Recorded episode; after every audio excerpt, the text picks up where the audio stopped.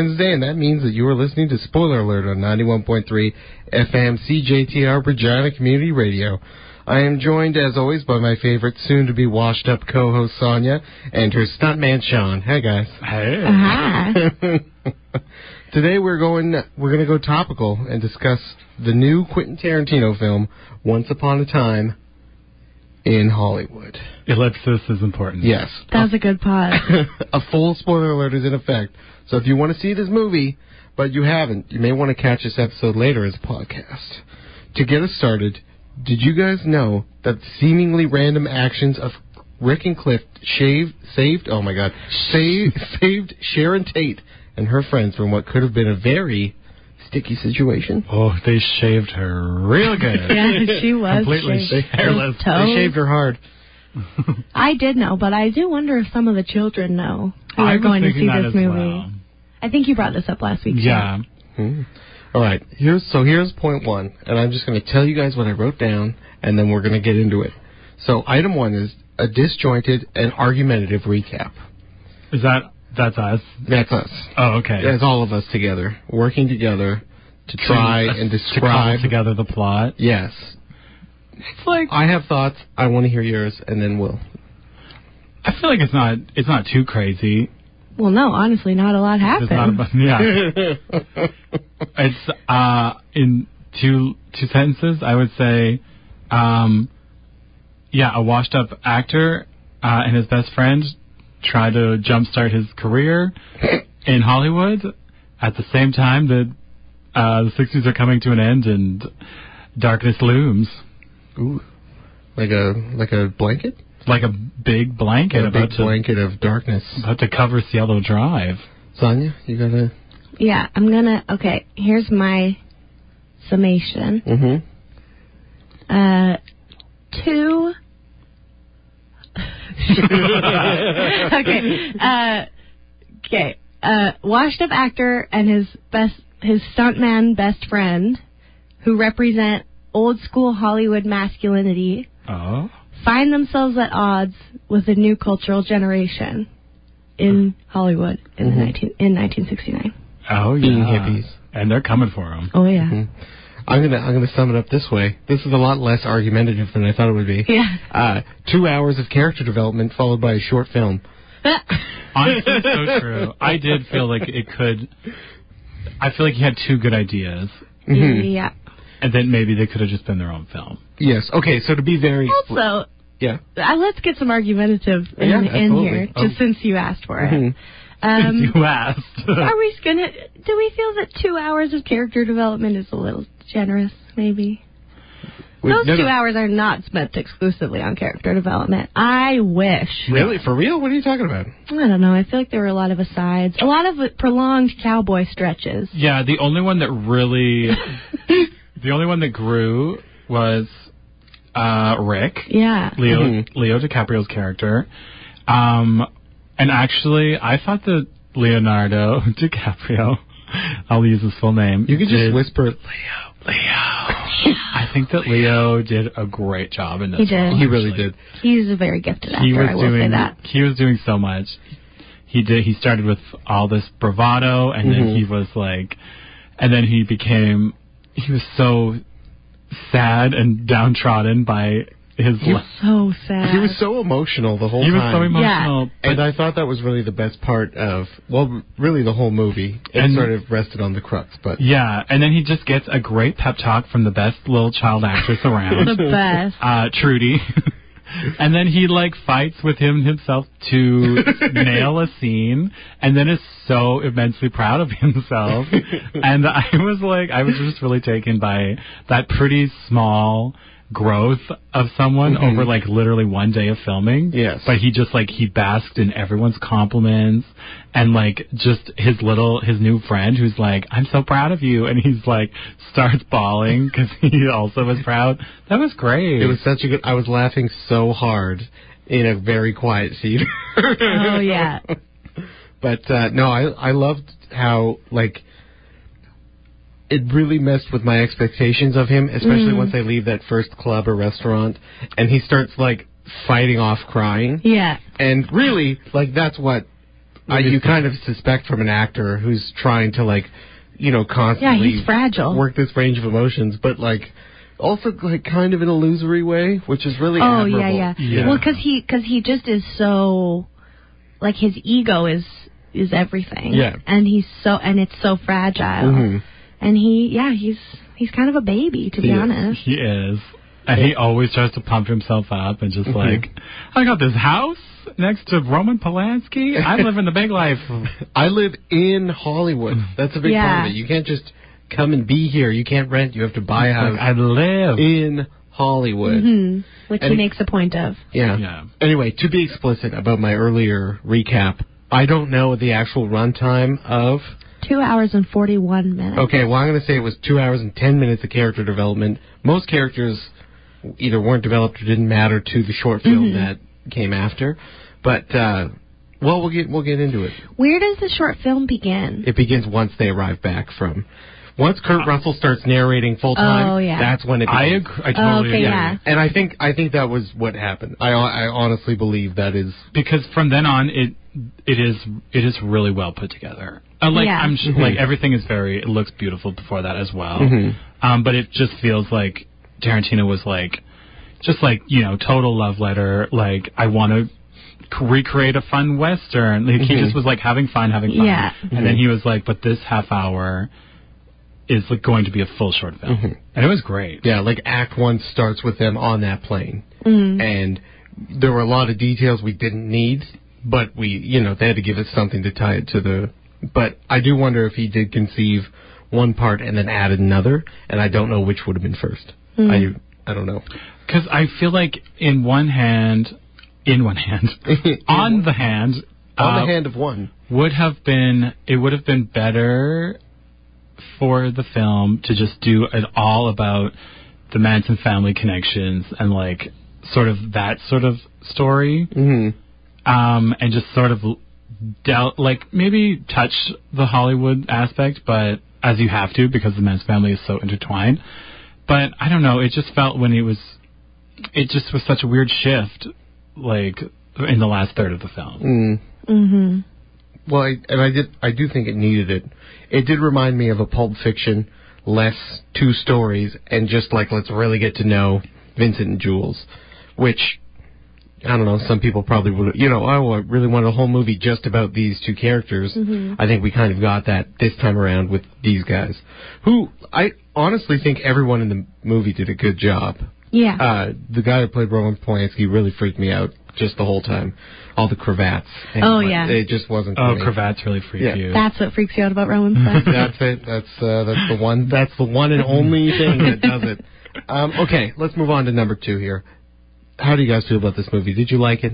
I still don't have a really good answer for this. yeah. Sonia, would you care to jump? in? Sure. So I had a very visceral, immediate reaction to the film, Mhm. which was dislike. Mhm. And I've been sort of interrogating that since because I saw it on Friday. Um, like, okay, so my partner and I left the movie being like, did we see a different movie from everyone else? Because like we knew that it had been quite well received. Like it has an 85% on Rotten Tomatoes. Mhm. It just felt a little bit like, am I taking crazy pills? like it was that degree of, I don't understand. But since seeing it and thinking about it a bit more, there are more things that I liked about it than I sort of was first ready to admit. yeah. Um, basically, I think overall my thoughts are that like it looked amazing, like it was very proficiently made, obviously, and beautifully made. Um, the the performances were pretty much to a T um, excellent. Like it was some really excellent performances. It was cool.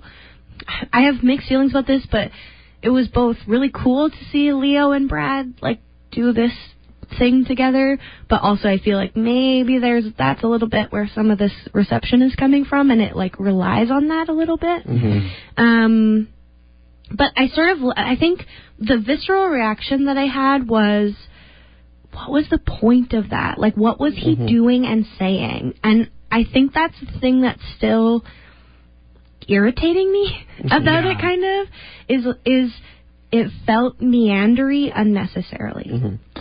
Um, which like we'll talk about Yeah. more. But uh, I think it to be a bit crass, Mm-hmm. it felt wanky. Ooh. Like he was wanking. You got yeah, wanked? it was Wow. very self. Mm. It was it was like for his own enjoyment Oh yeah, in a we'll, lot of we'll, ways. We'll, we'll which unpack we'll that talk about. real, real Totally. hard. Uh, I would like to. I would like to note. I went with wife, wife of the show, Ellen Louis, and, uh, And immediately it. after she hated it. Yeah. And I just received an, an, an instant message that st- said she still hates it. Mm, so she's um, the other thing I do want to say because like I, I'm our resident buzzkill um, is I don't know if this I have some more comments like th- for later on, but I read one review that posits that y- they think this is a bit of an a like self-aware commentary slash apology in terms of Tarantino's history of misogynistic violence and um, hollow female characters. Um, but it didn't do it. If, he, if that's what it is, which I think is kind of shaky anyway. Yeah.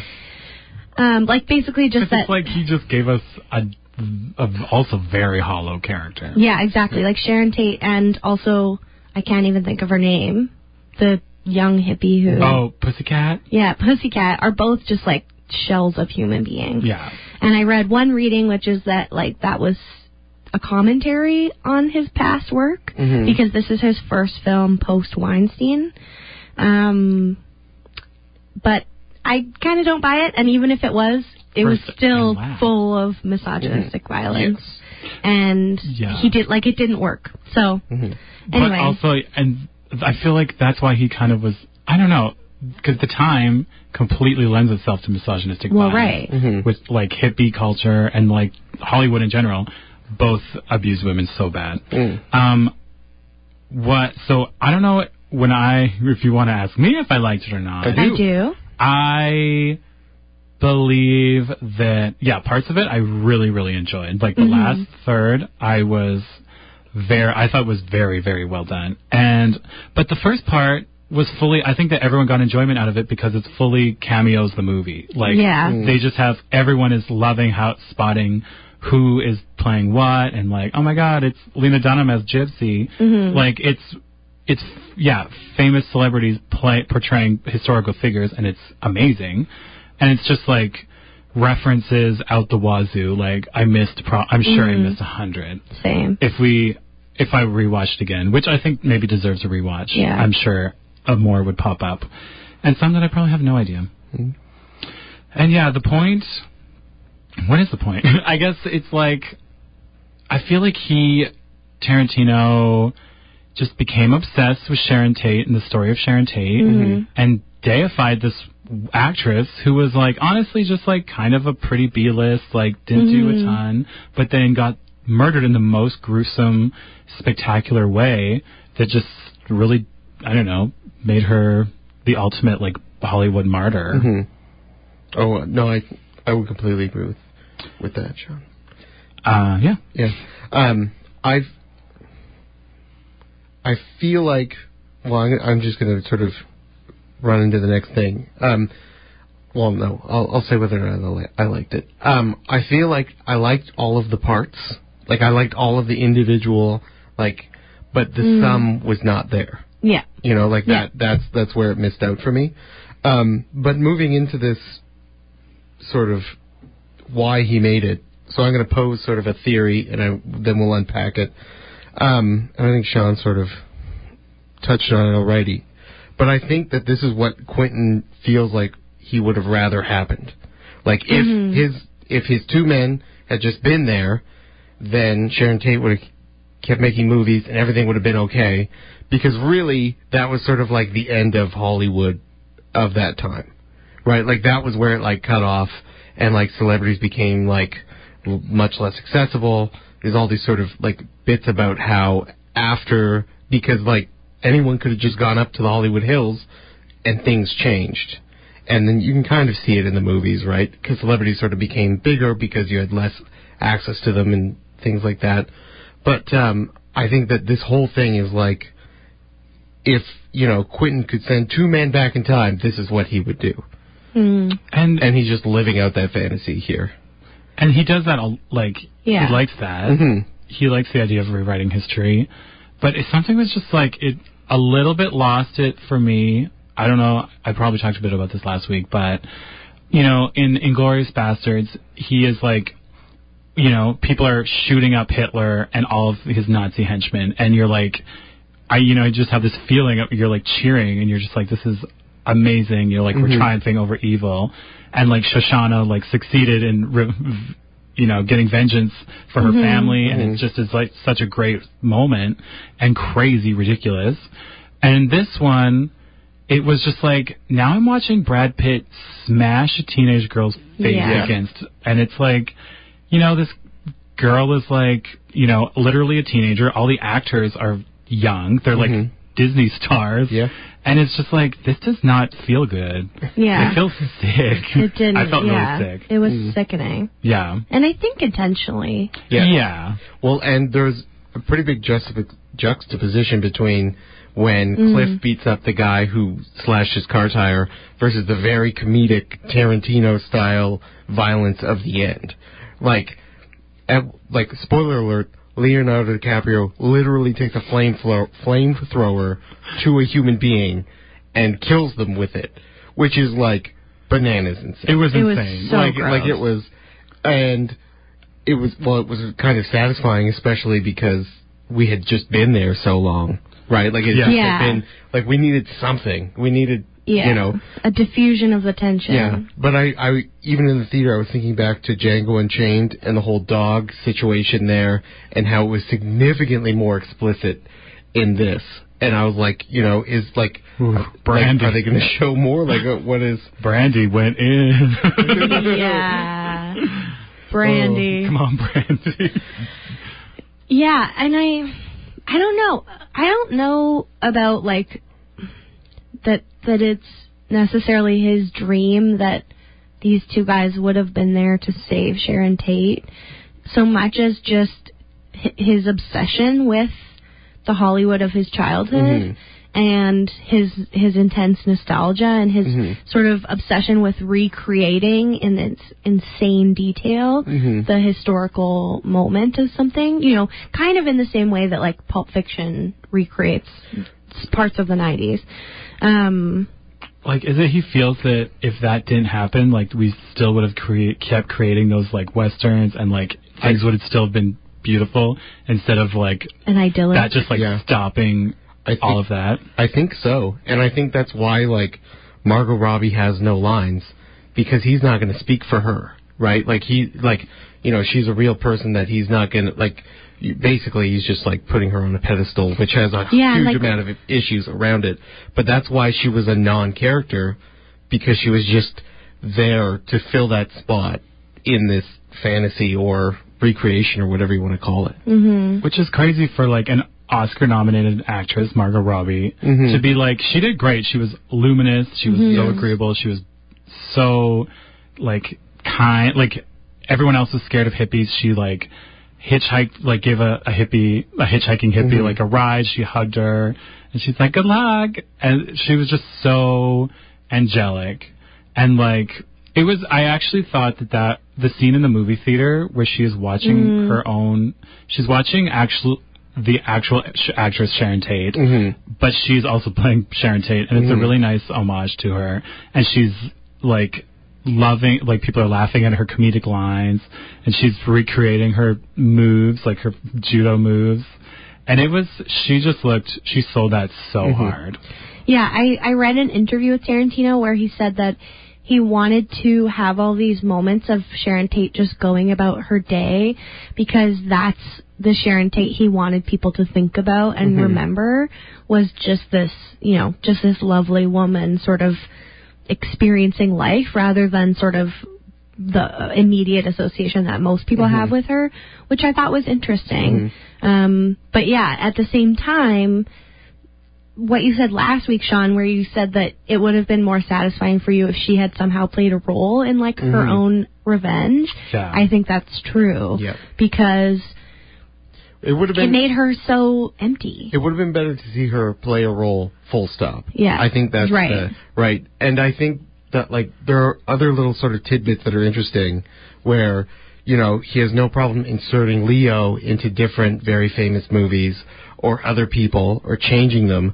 Yet when uh, she goes to the theater, it's not Margot Robbie. Right. It's Yeah. it's you know like that is untouched. Yeah, which I like. Yeah. I liked that a lot. Um, I yeah, I also thought so when there's a scene with Bruce Lee where he's teaching her Oh. her moves for the Oh, movie, Mhm. and I thought that was a little bit of a like a tip off that she would have a role in like Yeah, fighting too. off her um her attackers.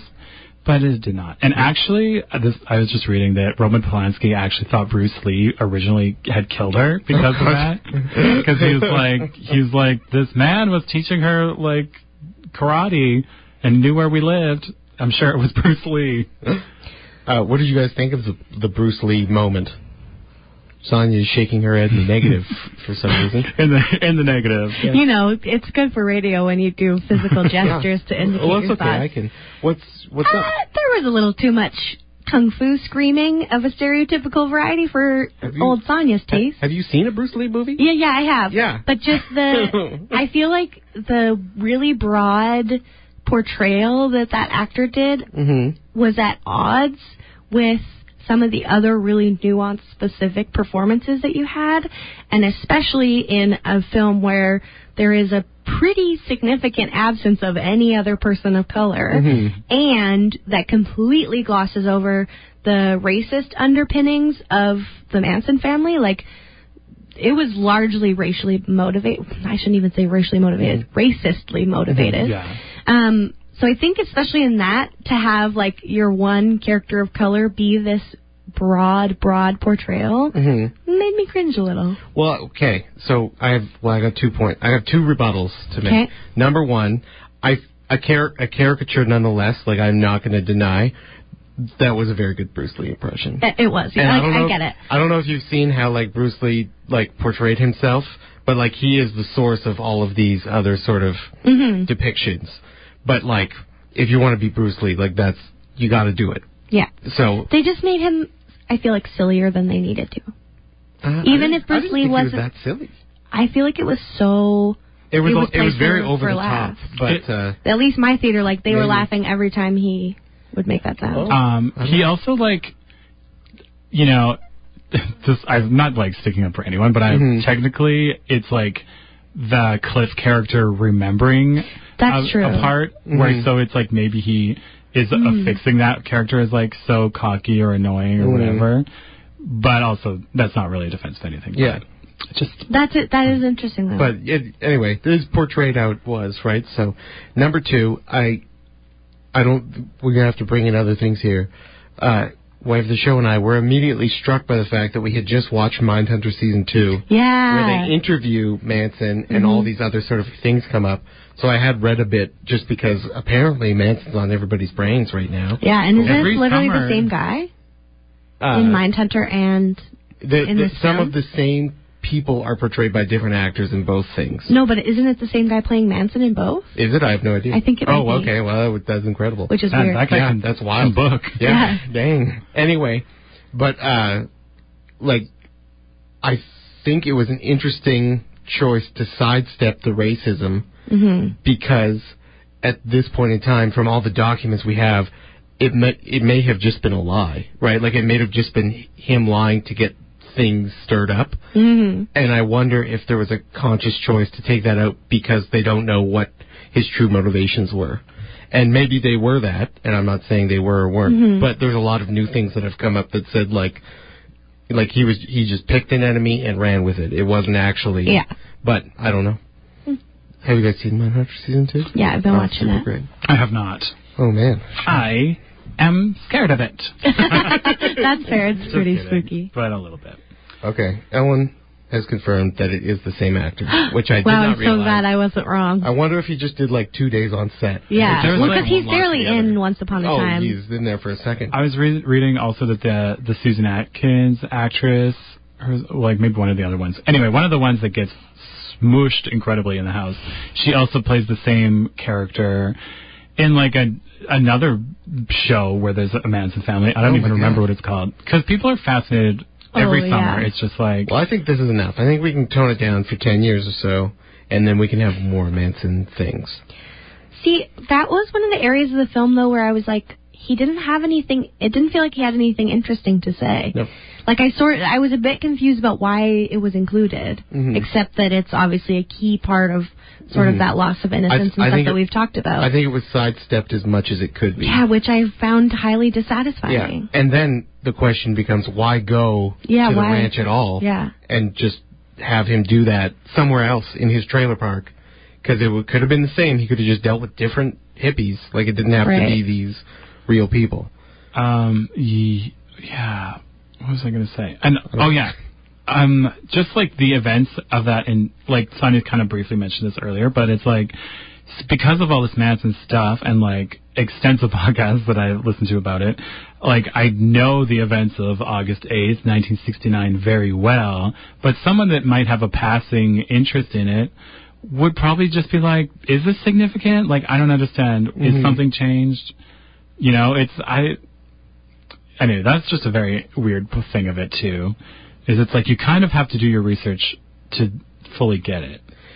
And I also was thinking, like, is he spending so much time on Cliff and Rick because, you know, everybody knows all this other stuff? Like, I just need to sl- slightly lean into it and other people can bring in what they know.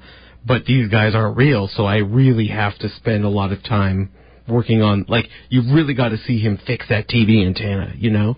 It's mm-hmm. really key to making this whole thing happen.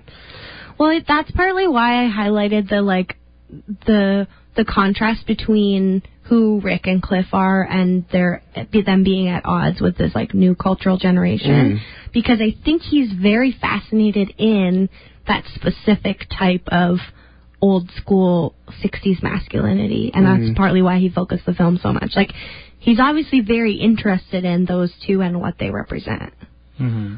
so, but I, but again, I, I left feeling like, okay, what did you actually say about Mhm. them and their ilk? Because kind of like Cliff is not like he's not a great representation of masculinity because he is completely full of rage. Like he Mhm. seems ready to boil over Yeah. any minute. Like his Yeah. life is kind of is very depressing Mm-hmm. actually. He lives for his dog Brandy and is obsessed with dog food. And he might have killed his wife, which is okay, so they flash back to it. They call his wife Natalie. Yeah, it's she a maybe was killed Natalie, at sea. right. So it's like, are you Robert Wagner? Yeah. hmm It's weird. Anyway, It is. that was just like I didn't understand because that was changed. Um, and yeah, and it was just like it feels like he is constantly keeping his intense rage like buttoned down, and like it will shoot out every once in a while where he like beat up the lead of a film that he's on, Mhm. where things like that, or kill three teenagers in a house. Right. Who, who knows? Anyway, guys, we got to take a break. Already, Yeah, it's uh we'll be right back. Uh you're listening to Spoiler Alert on 91.3 FM CJTR Regina Community Radio. That's a lot of words. We'll be right back after these short messages. Uh, we're just, I just heard a good joke from somebody, but we're not going to repeat it. Uh, you're listening to Spoiler Alert on 91.3 FM CJTR Regina Community Radio. Today we're talking about Once Upon a Time in Hollywood. Uh, but first, no good at ellipses. but first, do you guys know uh, any idea what time it is? Either of you have a watch or anything that would indicate? It's nearing midnight, 1969, August 8th. Nothing bad's gonna happen. Nothing- Uh, well, that's that's true because it's just about game time. Woo! That was a, an analog air horn from the I live for that. I live for that air horn. Uh, for those who don't know, if you're just tuning in, the game is where I spend quite a bit of time locating a movie that these two have not seen. I tell them at the title. They tell me what they think it's about. I tell them what it's really about, and we all have a grand time. Oh, This week's title is Don't Make Waves. That title again, Don't Make Waves. Sean, Don't make waves. what do you have for me? I believe that this is about um, a newly employed secretary um, who is uh, instructed not to criticize her workplace for their terrible, uh, you know, workplace environment, and she's constantly told, "Don't make waves," until one day she does make waves by smashing the Culligan jug, and the waves crash all over her coworkers' feet, and also then she makes real waves in the workplace. How do you feel about that? Amazing. That's something, Sean. Thank you.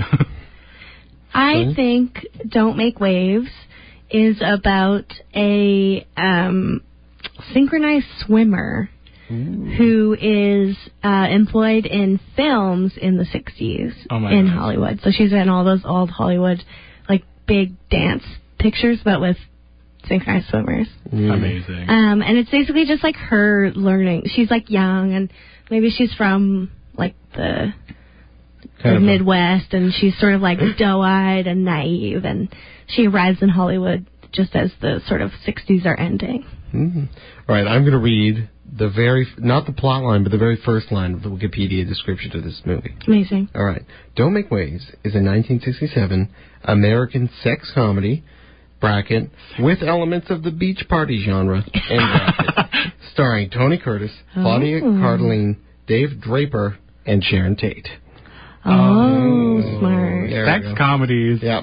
Uh, They need to make more of those. It looks like Yeah. like it's like one of those movies where like Andy's into Carol, but Carol's into his best. Like it's like kind of Like one a of those. beach blanket bingo yes, type. except uh, Oh my, you guys on these terms? I love it. anyway, uh, it looks pretty wild. Check it out. Uh, there's like in the trailer, it's pretty good because it's like, oh, there's this hot girl, and then it's um the lead, but then there's this hot girl, and Sharon Tate's name in the film is literally just Malibu. There's no everyone else's last names and backstories, and she's just like Malibu, who lives in a van Malibu. in like only has bikinis and stuff. Anyway, uh, yeah, it looks pretty crazy.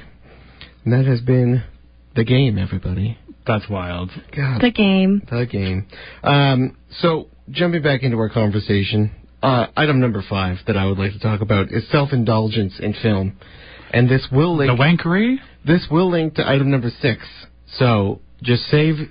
Item number six is of course feet. That's oh, all I have yeah, written okay, down. Oh great, God, because I was feet. about to. But uh, let's talk about not feet, and then we'll get into it. So, uh, it, everyone in this room agrees that this was just one big self-indulgent. This is what Quentin wants to write and see, Yeah. Yeah. right? Like this is absolutely him just doing whatever he wants. Yeah. And he calls out he uh like he owns the what's the theater? The Beverly something the something Beverly Theater in Hollywood. Anyway, there's uh the part where Sharon's like, "Are they showing dirty films at a time like this?" And that's the theater. Oh, that's he fun. I didn't know that. Anyway, he has his own little shout out to himself. Mm. Yeah, because he wasn't in it. Yeah, Which which, is- was he, he's probably in there somewhere. I just don't know where. Hmm. But um, Plays Pussycat. He's Andie MacDowell's daughter. yeah. Um, I wonder if this was if this film was written slowly as a collection of things that he thought would be cool to see, and then all brought together in a time that he thought was, you know, like, oh, it'd be great to see someone kill someone with a flamethrower, and he just put that note on a post-it note somewhere in his house, and slowly those post-it note built, you know, they built up with all sorts of weird different things, such as, you know, guy punches dude for slashing his tires. Just hang that up on the Quentin Tarantino wall. And eventually, it has come out to this. I don't know if you guys know this. This is allegedly his last film. I Yeah. thought there was one more. Is it? Okay. I, thought, it was his penultimate. Oh, I thought he, Oh. I thought this was number ten. No, it I thought this on. was- He's still going to write and do other things. Like he's Mhm. still going to be involved. But there's uh there's a I did a count, and there's one movie I'm not sure. I uh, read if an article in or today. I So he's can't doing remember one what it more. was. Yeah, I read an article today that said this was nine of ten. If you don't count, I forget which one. Oh, it's yeah with Woody Harrelson. Yeah. Yes, I cannot remember what it's called. Um, I agree that he probably that there was many shots that I feel like he got the vision of it and was like, I'll squeeze that in. Like, there's this one shot where Cliff is walking, like an old like cowhand, like walking past all of the Manson family gals as they're like yelling at him in slow motion. Mhm. And for some reason, I was just like, this just seems like something that he's like, this would look great, hmm and I'm just gonna put it in somewhere. Absolutely. And uh, involved in this self indulgence because it does hit its apex here in all of the foot shots, which are hmm. gratuitous. Gratuitous. There is. Why are they always dirty feet too? Did you notice that? Yeah. Well, her, Oh, yeah. The, like Pussycat's feet are dirty, dirty. Also, Pussycat, the actress Margaret Qualley, is very cute and oh, funny Oh, she's and she weird. was really good. She was her faces were great, but yeah, her feet were nasty. But so were Sharon's. Mhm. in the- Sharon's in were the- dirty too. in the theater. I don't and remember I re- I was just saying it during the break that I re rewatched Pulp Fiction last night because the two films are being compared quite a bit, Mhm. and I had this moment of doubt where I was I haven't seen Pulp Fiction in several years, and I worried that maybe I don't like it as much as I thought if I didn't like this movie, but I do. But the foot stuff in that one, um, Mia Wallace also has dirty feet. They're always dirty. So even is in that Kill, part of his in fetish? Bill, even in Kill Bill, she's like she steps in mud. It's always yeah. There's always stuff on them. but there was no explanation for them being dirty. Nope. There's just always. I like again self indulgence. It's always like uh Like, ter- he's a bad person, right? is he? I don't know. I mean, he's admitted that he knew firsthand about a lot of the stuff Weinstein was doing. Mm-hmm. He got, wait, Penelope Cruz? Yeah, into that terrible car crash. Did he? I have no idea. No, know. that was Uma Thurman. Oh, oh, well, that was Uma, yeah. yeah. Um, But How did- she apparently wait, still How is did this, fine what, with. what are you talking about? I've like, never heard any of this. He made her like do a, a stunt that she was uncomfortable with in Kill Bill, oh. and she got, Oh, okay. Yeah. she got injured. injured. Um, but also she let Maya Hawke, her daughter, Yeah. be in this will. Mhm. But maybe she was like, It's worth uh, it. "You're in a small." Oh, that's right. They are making Kill Bill three. I don't know if he's directing it or not, but I don't know how you make it without Uma. What if it's a Maya, they prequel look the and same. he uses Maya Hawke? They That'd look be great. exactly the same. They don't, they don't look exactly. Also, just since we're cataloging this, Let's do it. his extensive and salacious use of the N word. Loves to make people say it, loves to say it himself. Which was absent in this film, I will Mm-hmm. yeah, say. I was gonna say. which was interesting. It might Don't have know been what it because means. there was zero black people Right. in the film. Maybe. That's because Um, there were none there in Hollywood. They didn't know the word. I think that was was that my whole list? Well, the foot thing because like just because you're I'm grossed out, dang just because you're a, a revered and respected director, does that mean we all just have to be okay with you inserting your fetish into your film? Well, so okay, here's here. This is the thing I have been. I have not resolved this in my head. So get re- hold on, folks. But like other things, other sec, you know, secondary sexual attributes are widely accepted in lots of other things, Right. Such as the Transformers movie. Right, like like it's, Uh. it's not a big, it's not a. Sean just put his feet up on the booth. Oh my god, Sorry. they weren't even dirty. he has socks on. I do.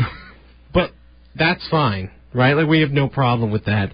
It's just that we all know that this is his specific thing, right? And it like it's at this point it's evident. Like some some 18 year old who has never seen, well, some 14 year old who has never seen a Quentin Tarantino movie walked into this and was like, "This is like about feet. Like something is here. Like there's Well, an element of." it's I mean, sorry, I interrupted. you. No, I was, I was, my, my, the thing I'm wondering is that just because it's not as socially acceptable, is it wrong? No. Right? Like that's. And I'm uh, not here to yuck anyone's yum. I'm not saying that fetishes are bad. That you should express Mhm. your sexuality in whatever healthy way between two or two or more consenting Mm-hmm. adults. I'm really digging a hole for myself. But it doesn't. What's it? What's why? Like, if you can't justify it other than I wanted it's my to. calling card. Well, but is it just like I want to put something attractive in? This is what I think is attractive. Full. That's it. I guess. You know, like, is- I is guess. that- The same way that you'd have like a lingering shot of a woman's Yeah. body, other you body know. parts. I don't know. I couldn't think of a good A example. body. A neck, so, uh, the the curve of a neck.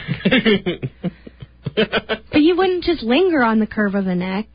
Well, I guess You ex- could. unless you were like, oh, that's beautiful. you know, and uh, If you're an ape Oh, person, darn it, Jeremy! that's what I'm. That's what that's. I hate it when you convince me. and and I I'm upset that I've done it to myself too.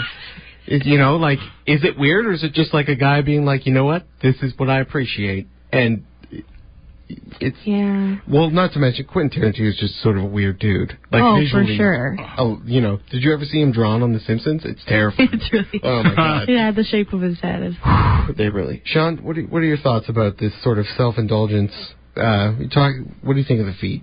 I think it's nice for filmmakers to have things that are recognizable about. Yeah. You know, like it's I, it doesn't gross me out that much, honestly. Oh, it doesn't gross me No, out. Yeah. it's it's just very much evident. It was just was very. There was a part. There was one that I thought a shot that I not related to feet, but just in terms of like weird leery things, where Pussycat's talking to Brad Pitt in his car, and her butt is fully is major forefront, and then the action is way in the back. And it was the weirdest.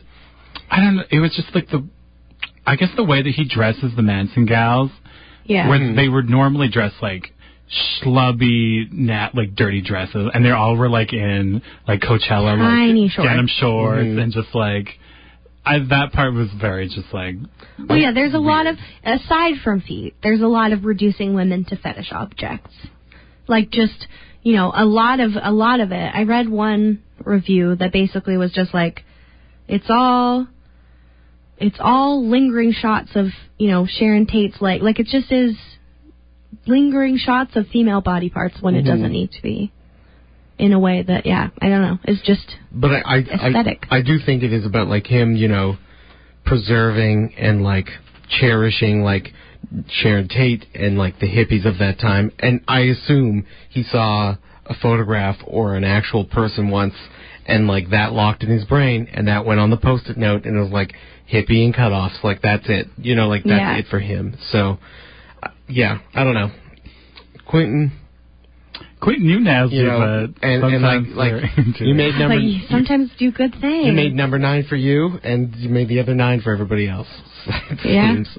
But who doggy? I mean, a lot of them are for him. I don't think he's ever been like holding back the things he really wants in his film. I, I think that there always must be like some sort of friction about him not going totally out there. I think that there's got to be someone he trusts or like another writer or someone he works with to like, you know, like okay, and then they kill Hitler, but like no, how do they get there? You know, let's let's work it back.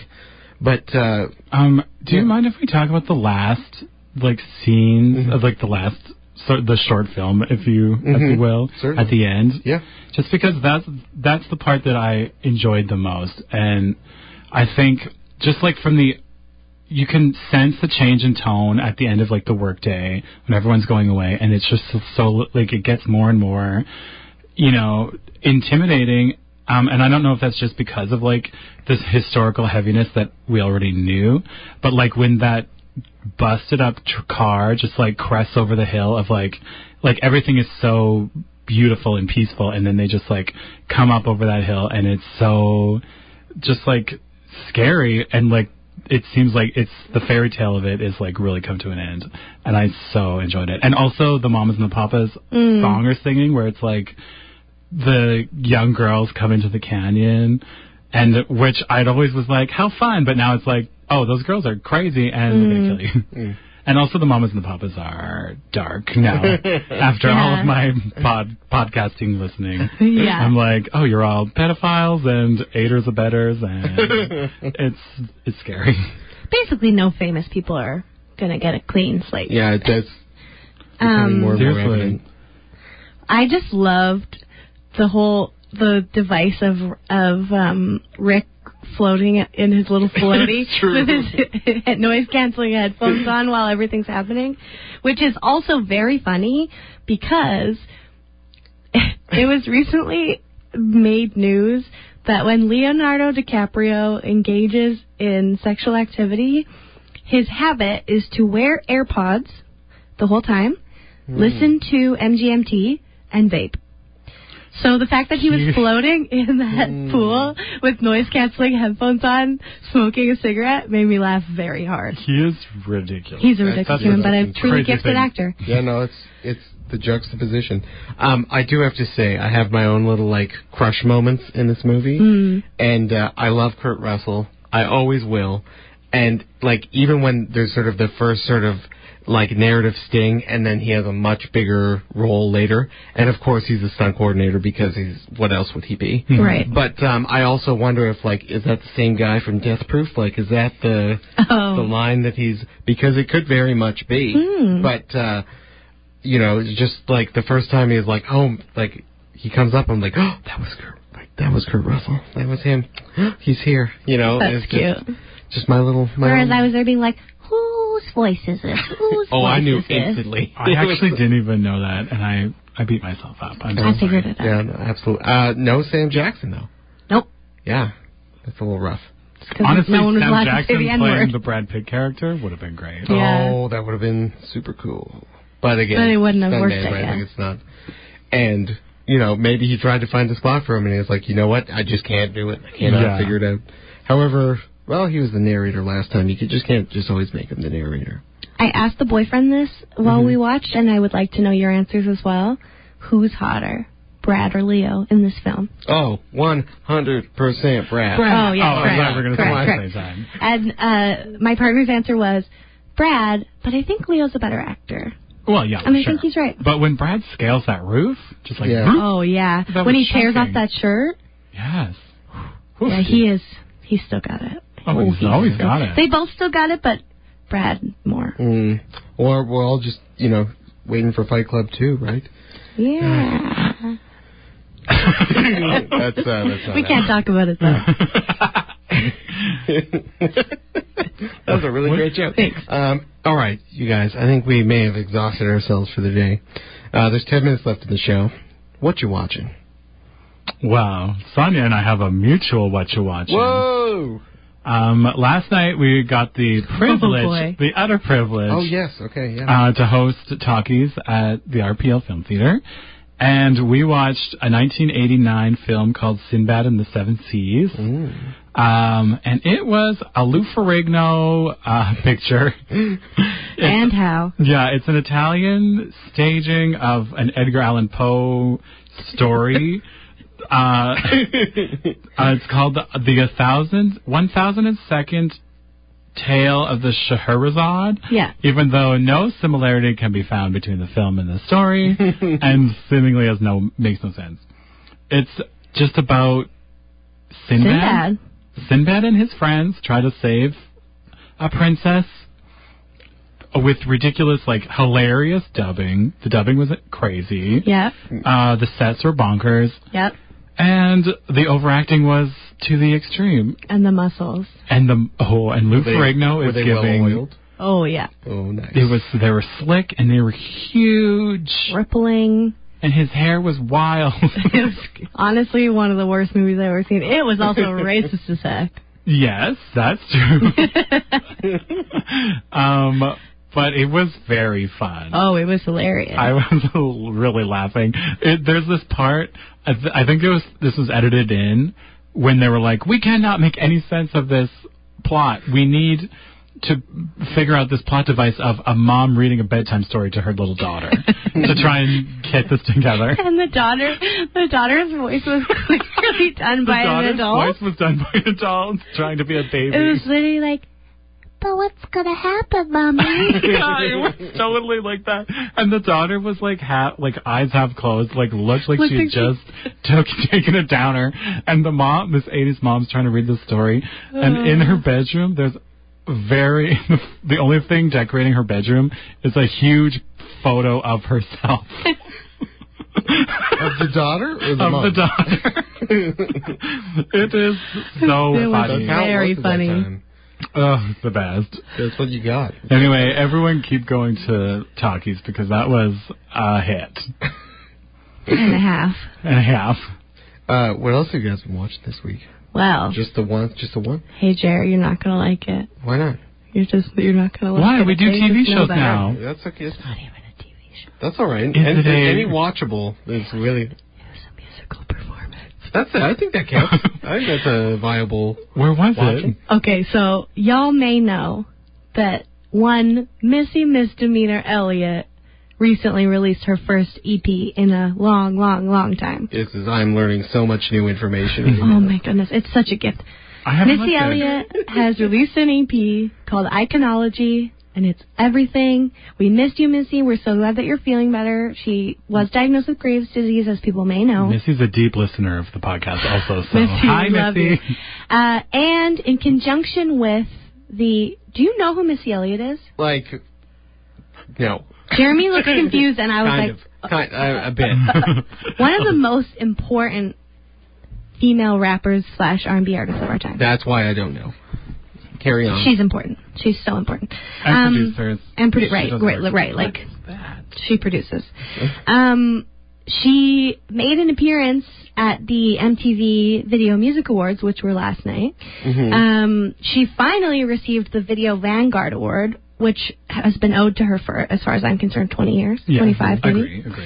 Um, and she did a performance that uh, started off with one of the tracks from her new EP, which I cannot overstate is truly excellent. Um, and then it went into a medley of all of her greatest hits, and it was just this like over the top, incredible production value stage performance with these video interstitials. She had like four costume changes. She looks amazing. She sounds amazing. It was just this like joyful, incredible performance that tore up the VMAs. And I'm not gonna lie, you guys, I'm really hormonal right now. And I watched it this morning and I cried a lot. Oh no! I danced and cried this morning watching Dance it. Dance and cry. And I've watched it twice more since Nice. also from the VMAs, which is sort of a, I don't know. I feel like she, she, we only have her because of Missy, Lizzo, one of my true faves. I, yeah, I that feel was like a great performance. it's shocking if I haven't talked about her on the show before, but Oh, Lizzo yeah. is possibly my favorite musical artist right now. Who, and I would just like to say for the record that I have loved Lizzo for many years, and I knew she would be famous one day. Um, but she also had just this like effervescent, incredible performance featuring a CGI, a giant CGI butt. was it CGI? Yeah, it looked inflatable, but it was CGI. Wow. Bouncing. a- incredible bouncing butt. And like Yeah. all of her dancers had natural hair, and just I mean her. If you know Lizzo, her brand is like s- unapologetic self-love, self love, and so she just it's like go every time I watch a live Lizzo performance. Not in person. I wish I probably would die. Um, it's like going to church for me. So Yeah, totally. I did not watch the VMAs. Could not care less about who won any award. But Missy and Lizzie, Liz, Lizzie, Missy and Lizzie. Lizzie to me, Missy and Lizzo are making my life today. Wow. Okay. Well. That's what I watched. Uh, and now for something completely different. uh, Good Eats is back. Cute. What's Good Eats? Alton. You never watched Good Eats before? Alton Brown. Alton Brown's. They uh, You guys have all Television- said television five words food. I don't understand. television food cooking show where Huh. he gets to the science of how you cook and shows you you can do it at home too. He's a nice cooking man. That's fun. Anyway, they are making. Apparently, people still watch the show because it's good, and the Food Network's like, "Let's do more," and everyone's like, "Finally!" So the Oh, first that's nice. first full episode's available on the YouTube, and eventually they will all make it to YouTube for free watching, I believe. Oh, I like that. so that's good. You guys, last week I went to a place. Uh huh. A dark place? Uh, no, a northern place called Flin Flon. Uh, that's why I was unable, unable to cover the show last week. And after a long day of filming geologists in the field, I was delighted to come back to my somewhat scuzzy hotel room to see that not only was Ghostbusters on, but it was followed immediately by Ghostbusters 2. Now, oh my god. I love both these movies a lot. I've watched, jackpot in a hotel I've watched room. them Yeah. many times. A lot of the swear dubs are a bit too much. That's funny. But I am here today to talk to you about something I have not seen in quite some time, and that is commercials. Oh, Oh. no. and commercials during movies, which may be the worst thing that I have ever encountered. so bad. After watching three minutes of Ghostbusters, I was then cut off to watch like what Ugh. was 28 minutes of commercials. And then Edging. another three minutes of Ghostbusters and a half hour commercial. Anyway, do you guys do this at all? Is it, do you I do not engage with commercials. Almost never. Oh if my I can gosh. avoid it. You know what? It, every Right. time I do watch, like, go home and watch television, I'm always completely rattled. I'm like, Well- oh my god. Well, the thing is, is they get one round of novelty for me because I haven't seen them. Yeah. And you know, like I do like Jon Hamm selling car insurance. like that's like he is a that's likable okay. guy. This is like what happened when we watched the Oscar, when we hosted the Oh, Oscars yeah. Yes. live. Just totally, completely thrown off by the fact that commercials still exist, and a little bit saddened that my what you're watching is commercials. Mm. However, people, listeners, just cut your cable. You don't need it. The nightly news is not that important, and it'll remove all of those commercials with it. I beg you, make it stop. This Well, the problem thing. is, the problem is, I watch. Uh, as we know, I'm a Big Brother person, which is so embarrassing. Mhm. Um, and That's I watch that through the Global TV app. And so the worst is that there are commercials on that app, but it's the same six over That Yeah, is it was and the same. It was the same few on AMC with Ghostbusters. I saw maybe ten commercials total, and they just played on a loop. So if anyone wants to know about the fall shows on Global, let Did me you guys know. buy that yogurt or whatever, or is it all is it all carbs? Modern I Family. did not. I did not. But Dennis Quaid can get out of here at this point. all right, you guys, that's, that's all the time we have. I'd like to give a shout out to the Garys for the use of our theme song, Manituna, my co-host Sean and Sonia, everyone here at CJTR, and to our listeners. Spoiler Alert is, broad- is broadcast live Wednesdays at 6, 6 p.m., rebroadcast Friday mornings at 9, and is available as a podcast on CJTR's website. We're on Twitter at Spoiler Alert YQR and Instagram at Spoiler Alert CJTR. My Electric is coming up next. Good night. Bye.